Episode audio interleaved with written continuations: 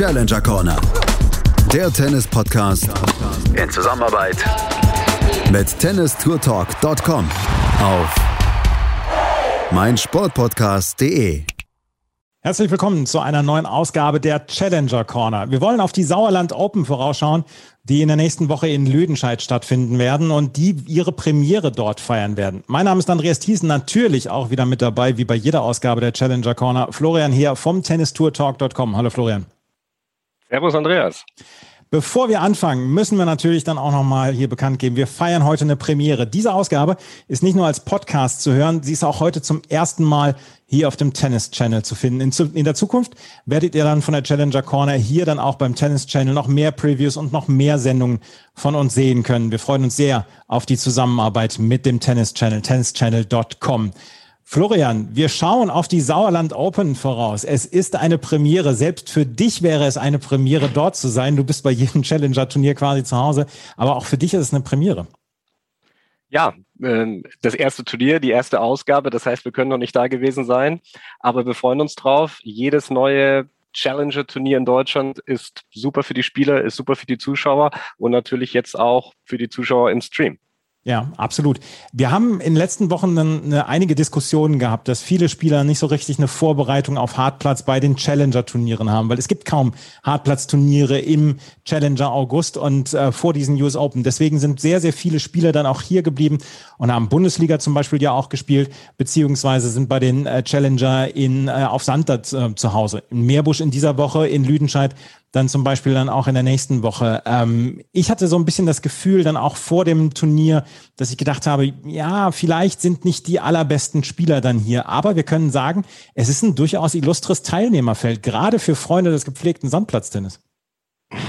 Ja, also es gab natürlich ein paar Hartplatzturniere, die haben in Spanien zum Beispiel stattgefunden, aber im Moment hat sich in Deutschland gerade so ein Sandplatz-Swing nochmal wirklich ergeben. Du hast es angesprochen mit der Bundesliga, jetzt diese Woche dann auch das Turnier in Meerbusch gewesen.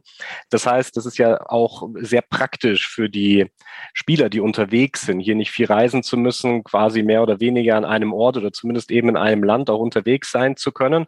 Und ja, deshalb haben sich auch einige, du hast es angesprochen, Topspieler hier in Lüdenscheid dann auch angekündigt. Wir haben, wenn wir uns die Entry-List im Moment aktuell anschauen, ja 3 Top-100-Spieler mit dabei. Das ist, glaube ich, für ein Turnier in dieser Kategorie auch in einem schwierigen Termin, so zwischen Olympische Spiele, vor den US Open, ist das, glaube ich, eine richtig gute Geschichte. Pablo Andújar, Pedro Martinez und Roberto Carballés Baena, das sind die 3 Top-100-Profis. Dazu gesellt sich dann noch jemand mit Daniel Altmaier, der in den letzten Wochen tatsächlich so ein bisschen für Furore gesorgt hat, dann auch auf der ATP-Tour, nicht nur auf der Challenger-Tour. Er hat zum Beispiel in Umag und in Kitzbühel das Halbfinale erreicht und hat er mir in Kitzbühel erzählt, als ich ihn gefragt habe, ja, wie ist es denn, seit wann glaubst du, dass du die großen Spieler auch schlagen kannst, weil er wirklich gute Siege hatte. Da hat er zu mir gesagt, ja, seit der Vorbereitung letztes Jahr in Südamerika, die er dort vollbracht hat. Und da hat er gesagt, ja, da ist dann Corona dazwischen gekommen und da ist auch eine Verletzung dazwischen gekommen. Aber ich wusste, ich habe jetzt inzwischen das Niveau. Und Daniel Altmaier ist so einer der Spieler, gerade aus deutscher Sicht, auf die wir ein ganz besonderes Augenmerk legen sollten. Absolut, weil er, glaube ich, in der Form seines Lebens ist. Und das Wichtigste ist, dass er, glaube ich, im Moment verletzungsfrei ist. Mhm. Du hast es angesprochen, er hatte immer wieder mit Verletzungen zu tun gehabt. Die Vorbereitung in Argentinien, er ist ja mit einem argentinischen Coach unterwegs. Das heißt, er ist natürlich hier auch sehr mit den Sandplatzbedingungen dann auch wiederum vertraut. Und im Moment ist er einfach anscheinend physisch top in Form. Und das schlägt sich dann auch in den Resultaten nieder. Wir haben 2 Semifinals gehabt auf der ATP-Tour. Dazu kommt der erste Challenger-Erfolg in Braunschweig ein paar Wochen zuvor. Und Braunschweig ist ja auch ein bekanntes Pflaster, um dort seine ersten Turniererfolge feiern zu können. Ich sage nur Nikola Kuhn oder vor allem auch Alexander Zverev vor ein paar Jahren. Ich wollte es gerade sagen, irgendein deutscher Spieler, der vor kurzem Olympiamedaille gewonnen hat, der hat da auch schon mal seinen ersten Challenger-Titel geholt. Also Alexander Zverev vor Jahren dann auch in Braunschweig erfolgreich gewesen. Letztes Jahr hatte ja Daniel Altmaier seinen Durchbruch dann gefeiert auf der ATP-Tour, als er im Achtelfinale der French Open stand, als er hintereinander Jan Lennert-Struff und Matteo Berrettini geschlagen hatte. Das muss man sich auch noch mal so ein bisschen vor Augen führen. Der hat Matteo Berrettini im letzten Jahr dann geschlagen. Das ist ein Riesensieg gewesen, wenn man sich Berrettinis Entwicklung dann ja auch anguckt seitdem. Ja, das ist immer ganz interessant, wenn man zurückgeht, sich einige der Resultate und auch diese Challenger-Resultate nochmal anschaut, sich das dann nochmal vergegenwärtigt, was da eigentlich passiert ist. Also es zeigt das Potenzial, das in Daniel Altmaier steckt. Und ich glaube, da hat auch nie jemand großartig dran gezweifelt, dass er einer der ganz Großen werden kann. Er ist 22 Jahre alt, er ist die Nummer 124 der Welt im Moment. Das heißt, steht kurz davor, auch in die Top 100 zu kommen, spielt die Woche in Meerbusch, ist bereits schon wieder im Viertelfinale. Da ist natürlich jetzt die Frage für Lüdenscheid, wie sieht es am Ende mit den Kräften aus? Und wenn er die weiterhin, glaube ich, ganz gut einteilen kann oder dann einigermaßen fit dort auch antreten kann, dann zählt er natürlich auch dort zu den absoluten Favoriten. Lass uns mal auf die drei Top-Gesetzten dann zu sprechen kommen, auf die Top 100 Profis. Pablo Andújar zum Beispiel, der in diesem Jahr ja eigentlich immer so für die Big Names verantwortlich war. In Genf hatte er damals ja das Comeback von Roger Federer quasi zerstört, als er den in 3 Sätzen besiegt hat. In Roland Garros hat er dann Dominic Thiem besiegt und den dann auch erstmal in eine größere, ich sag jetzt mal, Schaffenskrise gebracht, weil der danach dann ja auch in Wimbledon sich verletzt hatte etc. und jetzt gerade erst wieder so richtig zurückkommt, beziehungsweise auf Mallorca hat er sich verletzt. Dann hat er in einem epischen Match Pierre-Hugues Herbert geschlagen. Pablo Andújar ist dieses Jahr so ein bisschen der Mann für den ganz großen Namen. Braucht die großen Auftritte vielleicht, aber er ist auch sehr konstant, muss man ganz klar sagen. Ne? Also er war schon die Nummer 32 der Welt, ist im Moment die Nummer 74, das heißt konstanter Top-100-Spieler. Und das ja auch in einem schon für einen Tennisspieler etwas gesetzteren Alter. Er ist 35 Jahre alt, aber du hast es angesprochen, in Wimbledon, er ist inzwischen auch auf allen Belegen zu Hause. Er hat dort seinen ersten Sieg seit 2015 in Wimbledon gefeiert gehabt und ist dann bei dem zweiten Match musste er zurückziehen wegen einer Rippenverletzung. Das heißt, er hat auch immer wieder das eine oder andere Wehwehchen, mit denen er zu tun hatte, was ihn dann auch immer wieder im Laufe seiner Karriere ein bisschen zurückgeworfen hat. Ansonsten kann man in dem Jahr absolut festhalten, wir haben ein Semifinale in Genf gehabt. Er hat insgesamt 4 Titel auf der ATP-Tour schon erreicht und vor allem 11 Challenger-Titel auch geschafft. Also für ihn geht es quasi darum, das Dutzend jetzt auch voll zu machen, vielleicht in Lüdenscheid. Das kann vielleicht nochmal ein besonderer Ansatz oder Anreiz dann eben auch sein. Auf Challenger-Ebene hat er schon gar nicht mehr so lange gespielt. Ich habe nochmal nachgeschaut. Also der hat hier ein Turnier nur in diesem Jahr gespielt. Das zeigt eben auch, in welchen anderen Sphären er normalerweise unterwegs ist. Und der letzte Matcherfolg auf Challenger-Ebene, der war dann im September 2020 gewesen in Rumänien. Also das heißt, ist für ihn jetzt wieder ein anderes Level. Hat ja auch in Tokio gespielt bei den Olympischen Spielen. Also bin sehr gespannt auf seine Performance. Er selber ist ja ein total sympathischer, ruhiger Typ, der sehr aufgeräumt ist, auch, muss man sagen, durch sein Leben abseits des Tennisplatzes. Im Moment ist ja großer Familienmensch, hat 3 Kinder, da sieht man auch auf den Social Posts immer mal wieder den ein oder anderen Einblick in das Familienleben. Und ich glaube, diese Ruhe, die er hiermit auch mitbringt, das, glaube ich, kann im Moment auch sehr gut auf dem Tennisplatz umsetzen. Also Pablo Andújar höchstwahrscheinlich jetzt an 1 gesetzt. Dann haben wir noch Pedro Martinez und Roberto Carballés Baena. Pedro Martinez, der auch gerade erst vor wenigen Wochen für Schlagzeilen gesorgt hat, als er in Kitzbühel ins Finale gekommen ist und dann in einem absoluten Late-Night-Finale dort gegen Casper Ruud verloren hat. Casper Ruud, der dann seinen dritten Titel innerhalb von 3 Wochen perfekt gemacht hatte. Und Martinez, die mussten wegen des Wetters irgendwann um 23 Uhr dann noch auf dem Platz sein in Kitzbühel. Auf jeden Fall hat er das Finale erreicht und er hat letztes Jahr im Oktober einen Challenger auf Marbella gewonnen, gegen Jaume Munar damals im Finale. Ja, und Carballés Baena ist auch einer, den du auch schon seit Jahren ja beobachtest. Ja, also Pedro Martinez, der ist so ein bisschen klamm, heimlich, hat er sich dort jetzt hier in die Top 100 gespielt, ist im Moment auf einem Career High, ja, Nummer 78, du hast Kitzbühel angesprochen, war ja ein Wahnsinns-Finalwochenende. Ich glaube, für ihn als Spanier war es vielleicht gar nicht so schlimm, der kommt aus Valencia, der ist so Late-Night-Geschichten gewohnt, war auch einige Wetterkapriolen, die man dort hat überstehen müssen, aber ich glaube, das hat er ganz gut gemanagt und hat natürlich gegen einen bockstarken Casper Ruud verloren, das muss man auch ganz klar sagen, aber das zeigt auch, auf welchem Level er gerade auch unterwegs ist und ist eben auch auf dem Sprung, sich auf der ATP-Tour zu etablieren. Das heißt, diese Challenge-Events, die er jetzt im Moment noch spielt, die sind für ihn natürlich jetzt auch nochmal wichtig, Punkte zu sammeln, um dann den letzten Schritt zu machen, um dann diesen Cut auch zu schaffen, in das Main-Draw der ATP-Tour-Events reinzukommen. Und Carballés Baena, wie gesagt, den beobachtest du auch schon seit Jahren. Den beobachte ich schon sehr lange tatsächlich, ja. Der ist so ein bisschen parallel gelaufen mit einem gewissen Pablo Carreño Busta, der ja auch jetzt gerade in Tokio für einige Furore gesorgt hat. Die waren mal zusammen auch unterwegs mit Duarte als Coach, ehemaliger Davis Cup Coach von Spanien. Die haben dort mal zusammen trainiert eine relativ lange Zeit und auch der ist so diesen klassischen Weg gegangen. Viele Futures gespielt, dann als nächstes Challenger-Ebene. Hat dort auch auf ATP-Ebene inzwischen schon ein Turnier gewinnen können in Ecuador vor 3 Jahren und ist jetzt eben auch konstant in den Top 100, ist im Moment die Nummer 95 der Welt, war auch schon auf der 72 zu finden und auch hier bin ich gespannt, ist so ein klassischer Arbeiter auf dem Platz, ne? Also das ist einer, der, wie gesagt, diesen tatsächlichen Aufstieg geschafft hat, Step by Step. Und jetzt auch klar zu den Top-Favoriten bei diesem Turnier in Lüdenscheid zählt. Ja.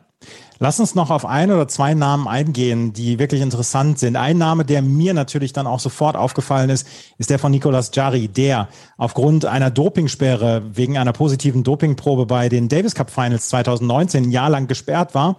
Und der versucht sich jetzt gerade so ein bisschen wieder über die Challenger in die Nähe der Top 100 zurückzuspielen. Hat so ein bisschen Probleme, sich dann auch wieder anzupassen. Aber er war schon mal die Nummer 38 der Welt. Ich weiß noch, er hatte mal ein ganz, ganz heftiges Finale gegen Alexander Zverev in Genf, was über knapp 3 Stunden gegangen ist und was Alexander Zverev im Tiebreak des 3. Satzes gewonnen hat. Das war ein wirklich zähes Ringen zwischen den beiden. Aber das war einer der interessantesten Spieler, die noch in diesem Feld dann auch sind. Ja, vor allem von denen, glaube ich, die nicht gesetzt sind. Ja. Also das heißt, ich glaube, jeder Gesetzte wird es vermeiden wollen, gegen Jarry in der ersten Runde antreten zu müssen, denn der ist seit November letzten Jahres wieder auf der Tour unterwegs, was die Sperre angesprochen, und ist auch hier wieder richtig stark eingestiegen, ne? Hat in Südamerika natürlich viel gespielt, hat dort die eine oder anderen Wildcards bekommen, dann auch über Futures und Challengers sich wieder nach oben gespielt, sofort 2 Finals in Ecuador gespielt, eines davon gewonnen in Salinas, dort schon wieder einen Titel errungen. Also ich glaube, jeder, den du fragen wirst in diesem Feld, die werden im Vorfeld sagen, naja, also bitte nicht unbedingt in der ersten Runde, das muss nicht gegen Nicolas Jarry sein. Und ich war in Salzburg vor ein paar Wochen, da hat er Quali spielen müssen, muss man fast sagen, und ist dann auch bis ins Halbfinale gekommen und das ist natürlich schon eine andere Nummer, das merkt man schon, ja? Er ist ein anderer Spieler, er ist da schon wesentlich weiter und das ist dann auch tatsächlich ein anderes Niveau und das ist einer, auf den man ganz sicher ein Auge werfen muss, außerhalb von den Top 8 Gesetzten. Das müssen wir auf jeden Fall. Aber wir wollen nicht nur hier mit der Preview auf dieses Turnier vorausschauen, Don, denn wir haben auch noch den Turnierdirektor Ruchir Wassen hier zum 2. Mal in der Challenger Corner. Wir hatten ihn vor ein paar Monaten zu Gast. Jetzt haben wir ihn nochmal zu Gast und er wird uns über den letzten Stand dann auf den aktuellen Stand bringen, dieser Turniervorbereitung. Und dann könnt ihr so ein bisschen hören beziehungsweise auch sehen, worauf ihr euch freuen könnt in der nächsten Woche beim Challenger in Lüdenscheid. Das Interview mit Ruchir Wassen, das hört ihr jetzt. Ja, Roger, herzlich willkommen. Schön, dass du dir nochmal Zeit genommen hast, kurz vor dem Turnierstart, die hier zum Interview zu stellen. Und wir würden natürlich gerne von dir wissen, wie die letzten Wochen waren und wie ist der letzte Stand der Vorbereitungen? Also, gerne bin ich natürlich nochmal dabei. Danke für die Einladung. Es läuft absolut sehr, sehr gut, aber auch ein bisschen hektisch, ein bisschen stressig waren die letzten paar Tage. Ich bin seit gestern Morgen auch nach Lüdenscheid gekommen, um ins Hotel Platz zu nehmen und tatsächlich den ganzen Tag vor Ort zu sein. Und es macht eine Menge Spaß, aber man lernt auch viel dazu und ein bisschen stressig ist schon. Was waren denn die Gründe? Ich glaube, das Wichtigste ist schon mal, dass das Wetter stimmt, soweit ich das sehe. Das ist, glaube ich, schon mal ganz okay. Genau, das Wetter ist ganz gut. Wir haben jetzt aktuell Glück, ist jetzt irgendwie 24 Grad und ziemlich sonnig. Leider wird aber Anfang nächste Woche auch ein bisschen schlechteres Wetter erwartet, aber da bin ich noch nicht mit beschäftigt. Ich bin erstmal froh, wenn gleich alle Tribünen stehen und alles so ein bisschen aufgebaut ist und dann sieht es auch aus, dass hier tatsächlich ein Tennisturnier stattfindet. Was waren denn die größten Herausforderungen in der letzten Zeit, in den letzten Wochen, jetzt kurz vor Turnierstart? Also ganz ehrlich war es eher, dass ich nicht so zurückfahren konnte auf mein Team, was ich aufgebaut hatte. Da waren ein paar Leute, die dann doch auf einmal abgesagt haben oder heute nicht kommen konnte. Und von Vereinsmitgliedern von LTV 1899 habe ich dann auch erwartet, dass da noch ein paar Leute mehr tatsächlich mannkräftig aufbauen helfen könnte. Also man kann ganz viel planen, aber tatsächlich ist das dann im Event-Management oder Event generell, wo ich mich dann auch nicht mit auskenne. Ich kenne mich ja im Spielerbereich aus, aber nicht im Event-Management. Und das war dann schon noch ein Lernprozess, wo man dann ein bisschen dazugelernt hat, was dann alles noch auch stressig werden kann. War das eines der größten Herausforderungen oder gab es noch irgendetwas Bestimmtes? Also ganz ehrlich, ich habe mir lange Sorgen gemacht, dass wir zu nah am US Open sind, an den Quali, und habe gedacht, da kommen kaum gute Spieler, oder was heißt gute Spieler? Jemand, der 200 steht, spielt ja auch schon sehr, sehr gut. Das ist jetzt falsch ausgedrückt. Aber ist natürlich geil für die Sponsoren, für die Zuschauer, für mich selber auch, wenn da tatsächlich auch Top 100 Spieler dabei sind oder gute deutsche Spieler. Da habe ich mir lange Sorgen gemacht, dass das vielleicht gar nicht stattfinden kann, weil wir eigentlich Ende letzte Juniwoche hatten wir eigentlich geplant, das Turnier stattfinden zu lassen, aber wegen Corona-bedingt haben wir es dann in August geschoben, haben dann von ATP diese Woche bekommen. Da habe ich gedacht, nach Meerbusch sind die meisten Spieler einfach schon in New York, US Open. Und da haben wir eigentlich, das ist positiv ausgefallen, also das Teilnehmerfeld ist richtig stark und da freue ich mich echt extrem drüber. Also da habe ich mich Sorgen gemacht, die gar nicht nötig gewesen wäre. Und beim Aufbauen und so habe ich halt gedacht, wenn eine Firma, keine Ahnung, beauftragt ist, dann kommt Donnerstag, dann kommt New York Donnerstag. Da habe ich jetzt nicht gedacht, dann muss ich am Montag nochmal anrufen und sagen, kommt ihr auch tatsächlich am Donnerstag? Und die kommen jetzt statt gestern heute Morgen. Und das verzögert sich dann alles. Das wird auch rechtzeitig alles klappen und stattfinden. Aber das war definitiv eine Herausforderung, die ich so nicht erwartet habe, dass man alles nochmal prüfen muss, ob die Jungs, die alles schon verträglich zugesagt haben, auch tatsächlich rechtzeitig ankommen. Wie viele Zuschauer dürfen denn auf die Anlage jetzt ab dem Montag, beziehungsweise ab dem Sonntag mit der Qualifikation? Und wie lief denn jetzt dann auch der Vorverkauf? Weil man hört dann ja auch so ein bisschen, dass vielleicht noch Leute so ein bisschen unsicher sind, was Freiluftveranstaltungen beziehungsweise Veranstaltungen dann jetzt in Corona-Zeiten dann angeht. Ja, verstehe ich aktuell, verstehe ich total die Frage.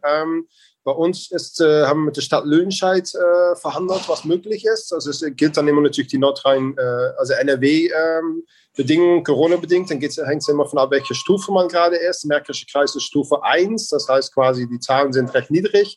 Und wir dürfen jetzt von unserer Zuschauerkapazität von 1000 dürfen die Hälfte zulassen. Also 500 Tickets darf ich verkaufen, dann, damit jeder, der nicht geimpft ist oder nicht aus einem Haushalt kommt, auf Abstand sitzen kann. Und das ist dann dadurch dann genehmigt, auch ohne 3Gs. Also wir müssen jetzt nicht noch die Leute, das war auch lange die Rede, dass wir dachten, das müssen wir aber jetzt Gott sei Dank nicht. Wir müssen jetzt nicht die Leute noch verlangen, dass sie einen negativen Test vorlegen, damit, weil sie auf Abstand sitzen und auch durch die Luca-App Nachverfolgbarkeit gegeben ist, ist die 3Gs jetzt verworfen. Und konkret die Frage auf die verkaufte Tickets ist innerhalb der Woche noch recht ruhig.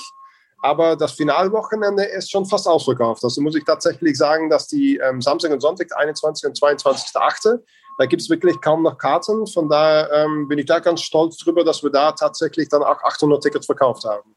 Du hast schon gesagt, du bist zufrieden mit dem Teilnehmerfeld. Da können wir ja auch gleich nochmal drüber sprechen. Gibt es einen besonderen Namen, auf den du dich hier ganz besonders freust? Und kannst du uns vielleicht auch nochmal ein letztes Update geben bezüglich vielleicht Wildcards oder Last-Minute-Entry, den es hier vielleicht noch gibt? Ja, Last-Minute-Entry ist ja gar nicht erlaubt, weil das ist ja quasi Corona-bedingt alles jetzt, ATP-Regeln, 3 Wochen vorher steht das Qualifeld schon. Das war früher nicht der Fall, wo ich immer gespielt habe. Das war immer Freitagabend, Sign-In on-Site. Das gibt es gar nicht mehr. Die Quali ist angemeldet, das Hauptfeld ist angemeldet, nur der Doppelfeld wird dann quasi noch dazu gelost oder noch zusätzliche neue Anmeldungen kommen. Ich freue mich auf ein paar Spieler besonders, also auf jeden Fall auf Pablo Andújar, Nummer 71 der Welt, der auch dieses Jahr Roger Federer in Genf geschlagen hat. Das ist auch ein persönlicher Freund von mir. Wir haben zusammen Bundesliga im Rockets Club Düsseldorf gespielt, auch zusammen ein paar Mal Doppel gespielt. Das habe ich gar nicht erwartet, dass der tatsächlich kommt, weil ich meine, das wisst ihr ja selber, Nummer 71 der Welt spielt normalerweise kein Challenger 80er Turniere. Das spielt ja jede Woche ein großes ATP-Turnier oder wenn überhaupt mal ein größeres Challenger dann. Also da bin ich total stolz drauf. Da hat er auch dann noch 2 andere spanische Top-100-Spieler überzeugen können zu kommen. Also da haben wir direkt 3 Top-100-Spieler. Das finde ich natürlich mega geil. Das ist echt ein starkes Teilnehmerfeld. Und so haben wir auch Daniel Altmaier, also ein sehr guter deutscher Nachwuchsspieler. Was heißt Nachwuchs? Ist mittlerweile kein Nachwuchs mehr, würde ich jetzt gar nicht mehr so nennen. Hat aktuell sehr, sehr gut auf der ATP-Tour gespielt. Hatte Halbfinale Umag, Halbfinale Kitzbühel gespielt. Dass der dabei ist und mit Ranglisteposition 120. Hat mich total gewundert, aber natürlich sehr erfreut und hat, glaube ich, entschieden, gar nicht nach New York zu fliegen, spielt kein Quali sondern spielt Meerbusch hier und nächste Woche sogar hinter uns auch noch ein Challenger. Also das ist natürlich super. Und ja, die anderen Namen, die ich im Vorfeld schon genannt habe, das sind natürlich auch tolle Namen, die dabei sind und da freue ich mich auch drauf. Wildcards von Sicht aus, die wir noch vergeben haben, ist für den Quali der japanische Wimbledon-Sieger von letztes Jahr, der 18-jährige Mochizuki, der auch im Meerbusch schon mitgespielt hat. Das ist ein absolutes Spitzentalent, da freue ich mich drauf, dass der dabei ist. Und dann haben wir noch den WTV-Wildcard gegeben, der ist vergeben worden an Lambert Roland. Das ist der U18 Nummer 1 hier im WTV. Dann hat DTB noch ein paar Wildcards von uns bekommen. Da spielt Rudi Mülleker mit und Marvin Müller. Ja, insgesamt glaube ich ein sehr, sehr starkes Teilnehmerfeld. Mit Robin Haase wird dann auch noch ein Niederländer dabei sein. Freust du dich auf ihn besonders? Er will es ja auch nochmal wissen. Ja, absolut. Der spielt auch gerade aktuell ziemlich gut wieder diese Woche. Steht im Viertelfinale von Meerbusch. Da hat man auch gefragt, ob ich eventuell für ihn und seinen Kumpel noch einen Wildcard für den Doppel habe. Habe ich aber leider nicht. Aber jetzt meinte er auch, nach Meerbusch wird er nur einzuspielen bei uns. Ja klar, mit Robin habe ich Davis Cup zusammengespielt. Wir waren zusammen für Olympia nominiert. Er war leider verletzt am Knie für Peking 2008. Also Robin kenne ich sehr, sehr gut. Und den habe ich absolut gerade vergessen. Das ist definitiv richtig, dass du das nochmal erwähnst. Aber auch Robin finde ich echt richtig geil, dass er mitspielt. Und ich denke auch, das zieht vielleicht auch noch ein paar Zuschauer aus Holland hier rüber. Aber so weit ist es von der Grenze ja nicht. Mhm. Du hast gesagt, Pablo, da warst du auch im Kontakt, du hast ihn überzeugen können. Gab es vielleicht noch irgendeinen Spieler, an den du vielleicht auch dran warst oder vielleicht interessiert warst, dass er kommt und am Ende ist es nicht ausgegangen? Ich hatte noch gehofft, dass vielleicht noch ein, zwei deutsche Spieler, die zwischen 100 und 200 stehen. Ich habe zum Beispiel Oskar Otte gefragt, ob er vielleicht Bock hatte zu spielen. Also ich habe gehofft, dass vielleicht noch ein, zwei andere Deutsche zusätzlich kommen würde. Mit Kohlschreiber hatte ich Kontakt, ob er vielleicht Interesse hätte. Aber dass das schwierig wird, habe ich mir von vornherein gedacht. Ich habe halt nur gedacht, ich kenne die Jungs alle, lass es mal auf jeden Fall versuchen. Deswegen ist nicht alles gelungen, aber mit 3 Top-100-Spielern und Altmaier denke ich, dass wir ein wahnsinnig starkes Teilnehmerfeld haben. Und es ist auch sehr breit, ne? Das muss man auch nochmal sagen. Cerundolo, der dieses Jahr auch schon ein ATP-Turnier gewonnen hat, spielt mit. Also da gibt es schon welche junge Spieler, die schon, keine Ahnung, 150 ATP stehen, die können alle so ein Turnier gewinnen. Deswegen ist geil, dass die Top-Spieler mitspielen, aber ich weiß ganz genau, wie das als Spieler ist. Im Prinzip sind da 10, 12 Spieler, die so ein Turnier gewinnen können und nicht nur die 3, 4, die ich gerade genannt habe. Es ist einfach so breit, so stark, da kann ganz viel passieren, aber das ist auch Sport und das ist genau, wo ich mich drauf freue. Kannst du uns noch ein bisschen was über die Doppelkonkurrenz verraten? Sind da noch mal ein paar spezielle Namen dabei? Dustin Brown ist ja zum Beispiel jemand, der in der letzten Zeit dann häufiger auch Doppel gespielt hat nur. Genau. Dustin braucht deswegen auch den Wildcard, weil er abgerutscht ist auf Position, glaube ich, 340.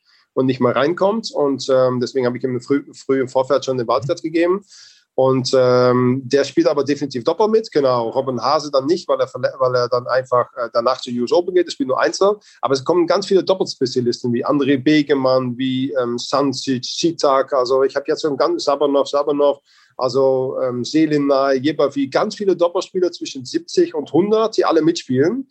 Und das habe ich aber auch so erwartet, weil für die Jungs ist ja wenig im Moment, wenn man nicht Top 50 oder Top 40 steht und dann in Cincinnati nächste Woche mitspielen kann, dann ist halt nichts. Ne? Und deswegen habe ich schon erwartet, dass die Spieler auf jeden Fall kommen werden.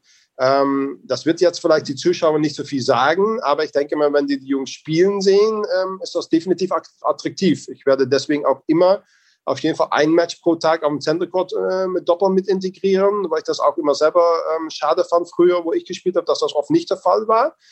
Manche Turniere nahmen den Doppelspieler gar nicht so ernst. Dabei ist das gerade auch für ein Clubmitglied sehr interessant und sehr spannend, so ein Doppel mal zu beobachten und zu gucken, weil da passiert so viel mit Quick Hands, mit viel ans Netz, mit geil Aufschlag Volley oder hinten bleiben oder taktisch, da ist so viel drin in so einem Doppelspiel, deswegen will ich das auf jeden Fall versuchen, die Leute anzubieten. Ich hoffe, dass sie es gut annehmen, weil das ist eigentlich sehr, sehr spannend.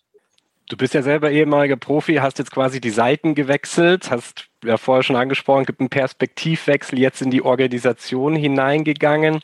Was hat dich vielleicht jetzt am meisten überrascht im Vorfeld dieses Turniers? Eigentlich überrascht, ich weiß nicht, ob das jetzt positiv oder negativ ist, aber eigentlich die Aufgaben. Ich habe dann eigentlich gedacht, wo ich am Anfang das Turnier für das Turnier entschieden habe, da habe ich eigentlich gedacht, ich finde für viele Bereiche die richtigen Leute, die dann wahrscheinlich auch begeistert sind, so ein Turnier so vor Ort zu spielen zu können oder mit dabei sein zu können, nicht zu spielen, sondern als Betreuer. Ich habe gedacht, ich gebe viele Bereiche ab, aber im ersten Jahr muss ich sagen, ist sehr viel über mich gelaufen. Das ist vielleicht eher negativ überraschend.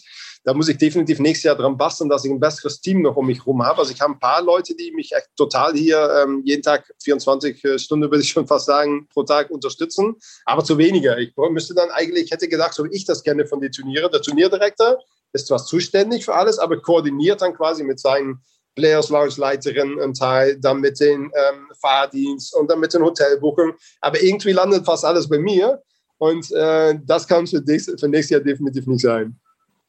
Gibt es noch irgendwas, wo du sagen würdest, darauf können sich die Zuschauenden dann besonders freuen? Und dann brauchen wir natürlich dann auch noch so einen kleinen Turniertipp von dir, wer das Turnier gewinnt im Einzel. Auf jeden Fall denke ich nochmal, ist nennenswert, dass wir direkt Sonntag schon mit dem Kids Day anfangen. Da kriegen alle Kinder erstmal freien Eintritt mit deren Eltern, aber auch noch Geschenke von Siko und Geschenke von Yonex. Deswegen ist das ganz geil, denke ich, für Familientag. Da haben wir auch schon 150 Anmeldungen, die auch alle kostenlos reinkommen. Also das ist eigentlich ganz witzig. Dann fängt das Turnier natürlich ganz normal an. Dann haben wir nochmal für die Sponsoren was geklärt, Freitagnachmittag und Freitagabend. Und dann noch ganz wichtig ist natürlich nochmal den Promi-Doppel zu verweisen. Das habe ich im letzten Interview auch schon gemacht, aber das ist natürlich wieder schon ein paar Monate her. Da kommt tatsächlich, und den habe ich auch diese Woche noch beide gesprochen, da kommt Mark Keller, bekannt von The Bergdoktor und von Cobra 911. Und Olli Pocher, den habe ich auch zum ersten Mal diese Woche gesprochen. Tatsächlich haben mir nicht beide nur vor ein paar Monaten zugesagt, die haben das nochmal bestätigt. Und da freue ich mich extrem drauf, dass die mit Dustin Brown und Christopher Kaas, also da mischen wir natürlich einen Profi mit einem Spieler und der andere Profi mit einem anderen Spieler, dass wir da ein geiles Promi-Doppel vor dem Einzelfinale am Sonntag haben. Also da bin ich echt stolz drauf, dass wir was hinbekommen haben. Am Sonntag, der 22.08., Finaltag. Und ein Geheimtipp, ich würde auf der deutsche Daniel Altmaier tippen. Das wäre ja für die Premiere bei einem deutschen Challenger eine ganz große Sache. Ruchir Wassen, wir wünschen ganz, ganz viel Erfolg für das Turnier und dass die Premiere gut funktioniert. Und wir hoffen auch, dass das Wetter nächste Woche mitmacht. Und ja, auf dem Tennis Channel, auf tennischannel.com wird es zu sehen sein. Ruchir Wassen, vielen, vielen Dank für das Interview. Gerne gemacht, bitte. Ja, das war Ruchir Wassen, der Turnierdirektor des ATP Challenger Turniers in Lüdenscheid, den Sauerland Open, die nächste Woche dann stattfinden werden. Florian, das war dann tatsächlich nochmal ganz interessant, auch zum Beispiel über das Doppelfeld dann zu sprechen. Die Sabanov-Brüder, mit denen ich auch so ein bisschen, ja, die ich verfolgt habe, zum Beispiel beim 500er in Hamburg, ist ja auch eine Attraktion dann, die beiden zum Beispiel spielen zu sehen, Zwillinge.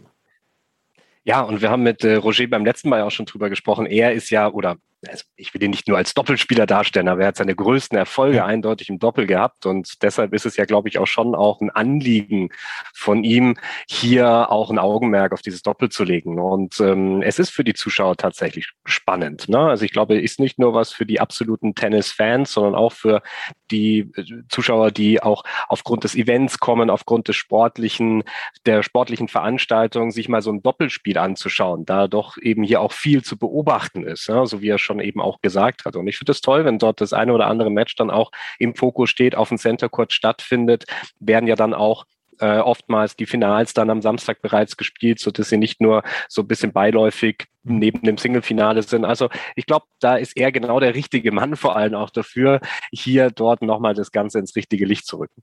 Ja, also eine ganze Menge zu sehen nächste Woche beim ATP Challenger in Lüdenscheid, in Sauerland Open. Und ihr könnt die ganze Live-Action dann auf tennischannel.com sehen. Das war es mit der neuen Ausgabe der Challenger Corner auf mein Sportpodcast.de und dem Tennis Channel. Ihr könnt den Tennis Channel unter tennischannel.com abonnieren. Wenn ihr ein Samsung Smart TV habt, dann findet ihr dort auch die Tennis Channel App. Und nutzt gerne den Code Challenger20, um unseren Rabatt dafür zu bekommen, wenn ihr ein Abonnement abschließt des Tennis Channel. Das war es, wie gesagt, mit der neuen Ausgabe. Vielen Dank fürs Zusehen, vielen Dank fürs Zuhören. Bis zum nächsten Mal. Auf Wiederhören. Schatz, ich bin neu verliebt. Was?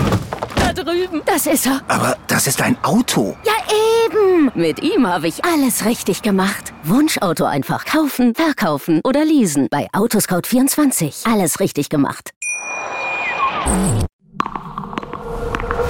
Challenger Corner. Der Tennis-Podcast. In Zusammenarbeit mit Tennis-Tour-Talk.com. Auf mein Sportpodcast.de. Schatz, ich bin neu verliebt. Was? drüben. Das ist er. Aber das ist ein Auto. Ja, eben. Mit ihm habe ich alles richtig gemacht. Wunschauto einfach kaufen, verkaufen oder leasen. Bei Autoscout24. Alles richtig gemacht.